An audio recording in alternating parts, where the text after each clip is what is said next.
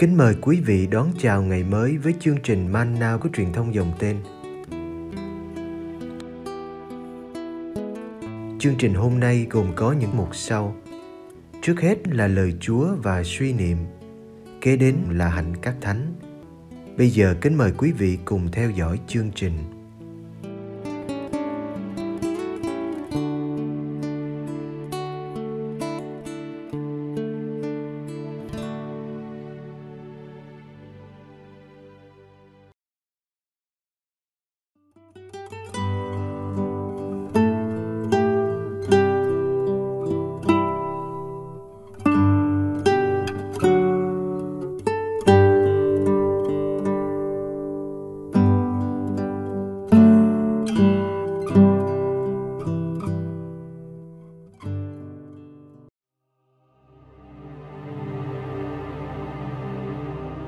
Giêsu tiên báo cuộc thương khó lần thứ hai. Luca chương 9 từ câu 44 đến câu 45.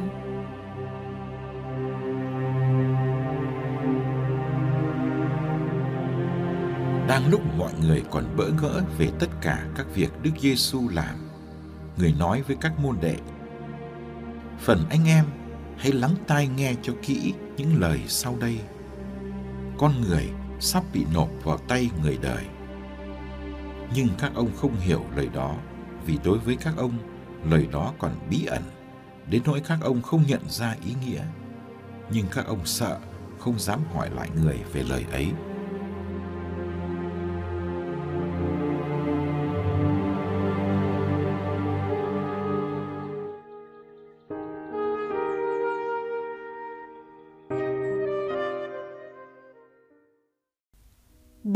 Mừng hôm nay là lời tiên báo cuộc thương khó lần thứ hai.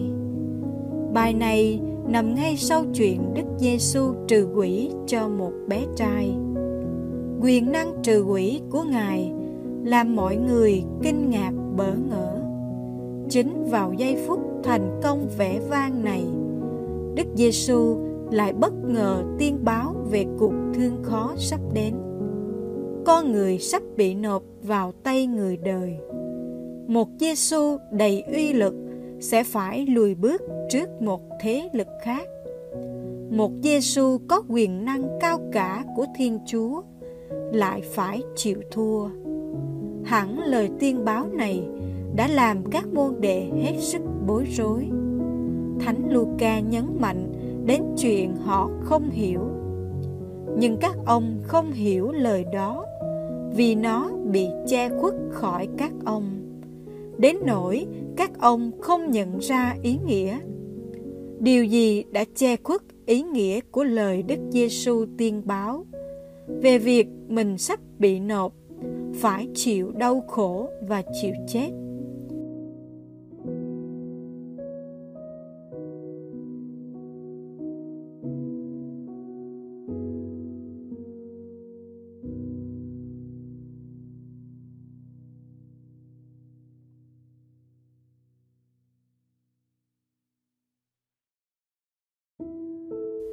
Lý do đầu tiên có thể là lòng ham muốn quyền lực. Ngay sau đoạn tin mừng này, các môn đệ vẫn lay hoay với vấn đề, ai là người lớn nhất trong nhóm? Sau bữa tiệc ly, đức giêsu đã nhận mình là người phục vụ. Việc phục vụ suốt đời này lên đến cao điểm nơi cái chết hy sinh. Các môn đệ thì chỉ thích làm lớn, làm đầu hơn là phục vụ.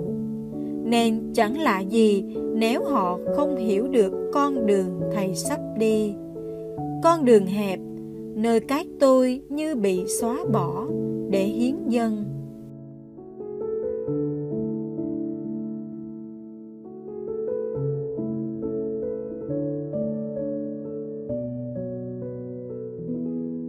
Có lý do khác khiến các môn đệ không hiểu được lời tiên báo của thầy. Đó là khi quá nôn nóng, mong đợi ngày thầy đến trong vinh quang. Họ đã quên việc thầy phải trải qua đau khổ và cái chết trước đã. Họ tưởng nước thiên chúa sắp xuất hiện đến nơi rồi, và tưởng thầy Giêsu sẽ cứu chuộc Israel ngay lập tức. Ngay sau khi Đức Giêsu phục sinh, họ đã hỏi Ngài: Có phải bây giờ là lúc thầy khôi phục vương quốc Israel không? Các môn đệ nóng lòng mong đợi vinh quang cho thầy. Thật ra là mong đợi vinh quang cho chính họ. Họ bị ám ảnh về quyền lực, cũng là ám ảnh về vinh quang. Nên thất bại và cái chết nhục nhã là điều họ khó hiểu và khó chấp nhận.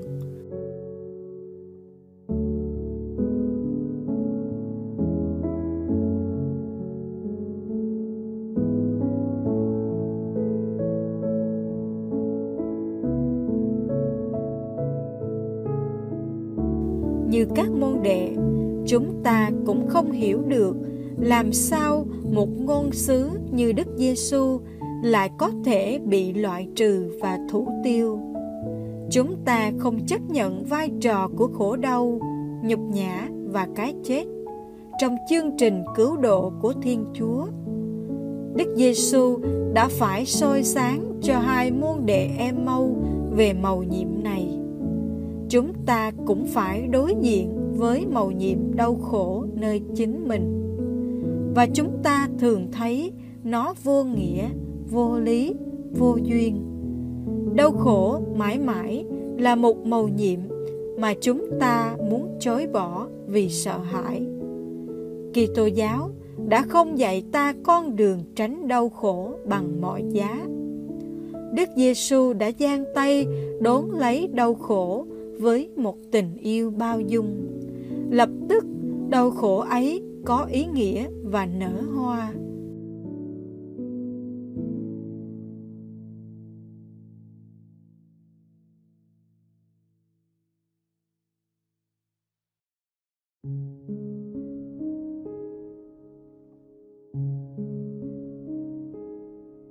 và tình yêu mênh mông của Đức Giêsu đối với nhân loại. Nơi thập giá chúng ta thấy sự kinh khủng của tội ác con người và sự tha thứ vô bờ của Thiên Chúa. Như thế là ta đã bắt đầu hiểu được ý nghĩa của thập giá và đau khổ. Thật ra, các môn đệ chỉ hiểu được cuộc thương khó nhờ phục sinh. Khi sống lại, Đức Giêsu cho tất cả những cái vô lý một ý nghĩa khi được ném trước màu nhiệm phục sinh ngay từ đời này, chúng ta thấy dễ đón nhận đau khổ hơn.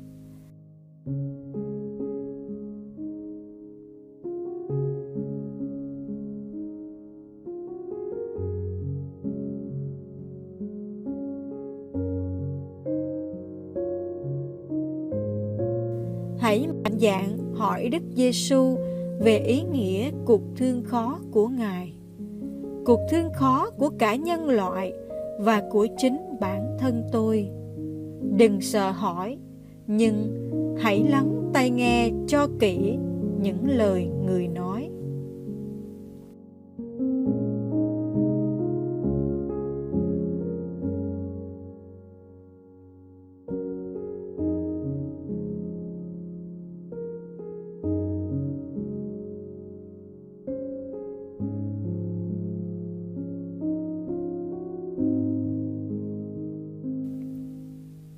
Lạy Chúa Giêsu phục sinh, Chúa đã sống đến cùng cuộc vượt qua của Chúa.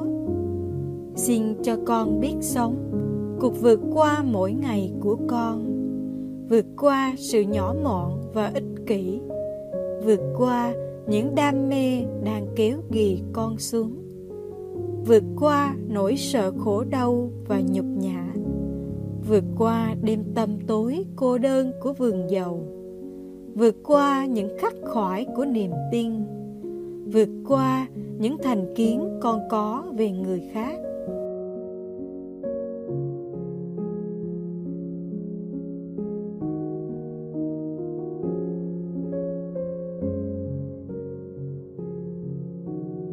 Chính vì chúa đã phục sinh, nên con vui sướng và can đảm vượt qua dù phải chịu mất mát và thua thiệt. Ước gì con biết noi gương chúa phục sinh, gieo rắc khắp nơi bình an và hy vọng, tin tưởng và niềm vui. Ước gì ai gặp con cũng gặp thấy sự sống mãnh liệt của chúa.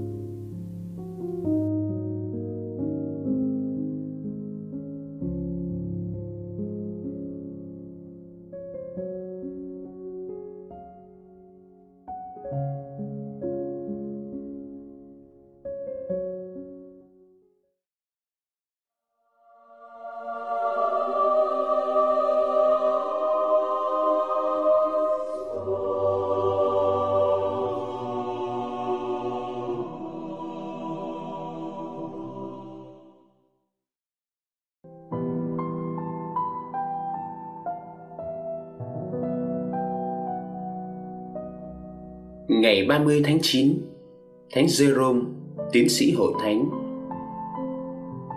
Hầu hết các thánh được nhớ đến là vì một vài nhân đức trội vượt hay sự sùng kính đặc biệt của các ngài. Nhưng Thánh Jerome được nhớ đến là vì tính nóng nảy. Thật sự ngài rất nóng tính và có tài viết cay độc. Tình yêu của ngài dành cho Thiên Chúa và Đức Giêsu Kitô thật mãnh liệt nên bất cứ ai dạy bảo điều gì sai trái, ngài đều coi là kẻ thù của thiên chúa và chân lý. Và thánh Jerome theo đuổi người ấy đến cùng với lối viết táo bạo và đôi khi châm biếm. Trên tất cả, ngài là một học giả kinh thánh, dịch bộ cựu ước từ tiếng hy lạp sang tiếng latin. Ngài cũng viết những bài chú giải là nguồn cảm hứng về kinh thánh cho chúng ta ngày nay ngài là một sinh viên nhiều tham vọng, một học giả thông suốt, một văn sĩ phi thường và là cố vấn cho các tu sĩ, giám mục và giáo hoàng. Thánh augustino nói về ngài, điều mà thánh Jerome không biết, thì thần chết cũng không biết. Thánh Jerome đặc biệt nổi tiếng trong việc chuyển dịch kinh thánh, mà cuốn ngài dịch được gọi là Vulgate. Đó không phải là bộ kinh thánh tuyệt hảo nhưng được giáo hội công nhận đó là một kho tàng. Như các học giả ngày nay nhận xét, không ai trước thời Thánh Jerome hay cùng thời đại với Ngài và rất ít người hậu sinh sau đó hàng thế kỷ cũng không đủ khả năng để thực hiện công trình đó. Công đồng Chidentino đã tu sửa bản Vulgate và công bố đó là văn bản chính thức được dùng trong giáo hội. Để thực hiện công trình đó, Thánh Jerome đã phải chuẩn bị rất kỹ. Ngài là bậc thầy về tiếng Latin, Hy Lạp, cổ Do Thái và Cande. Học vấn của Ngài bắt đầu từ nơi sinh trưởng ở Stridon thuộc Dalmatia, Nam Tư cũ. Sau giai đoạn giáo dục sơ khởi, Ngài đến Roma là trung tâm học thuật thời ấy và đến Trier, nước Đức là nơi quy tụ các học giả. Mỗi nơi Ngài sống một vài năm để theo học với những bậc thầy tài giỏi. Sau phần chuẩn bị kiến thức, Ngài tung hoành ở Palestine, cốt để ghi nhận những nơi đã in dấu Đức Kitô với lòng sùng kính dạt dào. Ngài cũng là một nhà thần bí, đã sống trong sa mạc Transit 5 năm để hy sinh cầu nguyện, hãm mình và nghiên cứu.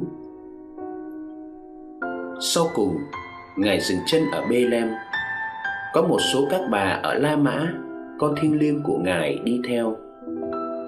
Trong số ấy có Thánh Paula và con gái là Thánh Estochium. Họ sống trong các tu viện chung quanh thánh đường Giáng sinh ở Bethlehem.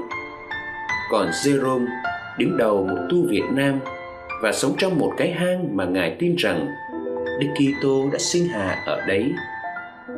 Ngài hiến dâng cuộc đời còn lại cho việc phiên dịch Thánh Kinh Tất cả các bản thánh kinh La ngữ, gọi là bản Vulgate hay phổ thông đều do Jerome phiên dịch hoặc hiệu chính. Ngoại trừ các sách khôn ngoan, giảng viên Baruch và Maccabe. Ngài cũng dịch lại bản thánh vịnh dịch ở La Mã và dùng trong phục vụ các giờ kinh. Bản Vulgate được công nhận như bản chính thức của giáo hội công giáo. Thánh Jerome qua đời tại Bethlehem ngày 30 tháng 9 năm 420 Thánh Paula và Estochium qua đời trước. Xác thánh nhân được chôn cất kế bên hai người con thiêng liêng dưới hầm mộ của thánh đường Giáng sinh. Nhưng sau đó, thánh tích của thánh Jerome được chuyển về La Mã. Thi hài của ngài hiện được chôn cất trong đền Đức Bà Cả ở Roma. Đức Giáo hoàng Boniface thứ 13 đã tuyên xưng Thánh Jerome và Thánh Augustino là tiến sĩ hộ thánh ngày 20 tháng 9 năm 1295. Lời bàn Thánh Jerome là một người thẳng tính, cương quyết. Ngài có nhân đức cũng như các tính xấu của một người, ưa chỉ trích tất cả những vấn đề luân lý thường tình của con người. Như có người nhận xét, Ngài là người không chấp nhận thái độ lưng chừng trong phạm hành, cũng như trong việc chống đối sự xấu xa. Ngài mau nóng nhưng cũng mau hối hận và rất nghiêm khắc với những khuyết điểm của chính mình. Người ta kể khi nhìn thấy bức tranh vẽ Thánh Jerome đang cầm hòn đá đánh vào ngực. Một giáo hoàng nói, Ngài cầm hòn đá đó là phải, vì nếu không, giáo hội không bao giờ phong thánh cho Ngài. Lời trích Ở nơi xa xôi nhất của sa mạc hoang vu đầy sỏi đá, như thiêu đốt dưới cái nóng hừng hực của mặt trời, đã khiến các tu sĩ cư ngụ nơi đây cũng phải khiếp sợ. Tôi thấy mình như ở giữa những say mê và đàm đúng ở Roma trong sự đầy ải và tù ngục mà tôi tự ý sự phạt mình vì sợ họa ngục. Nhiều khi tôi thấy mình ở giữa đám thiếu nữ Roma như tôi đã từng sống với họ. Trong cái cơ thể lạnh ngắt và trong da thịt nứt nẻ của tôi dường như tôi đã chết trước khi thực sự chết. Lại khao khát được sống. Cô đơn trước kẻ thù này. Linh hồn tôi phụ phục dưới chân Đức Giêsu, lấy nước mắt rửa chân Ngài. Và tôi chế ngự xác thịt với những tuần lễ ăn chay. Tôi không xấu hổ để thổ lộ những sự cám dỗ, nhưng tôi đau buồn vì trước đây tôi không được như bây giờ.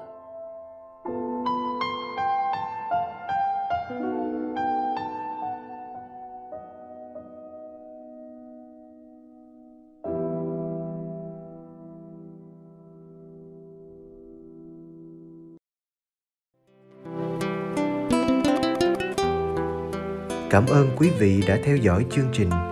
Kính chúc quý vị một ngày mới tràn đầy niềm vui và ân sủng của Chúa và mẹ Maria.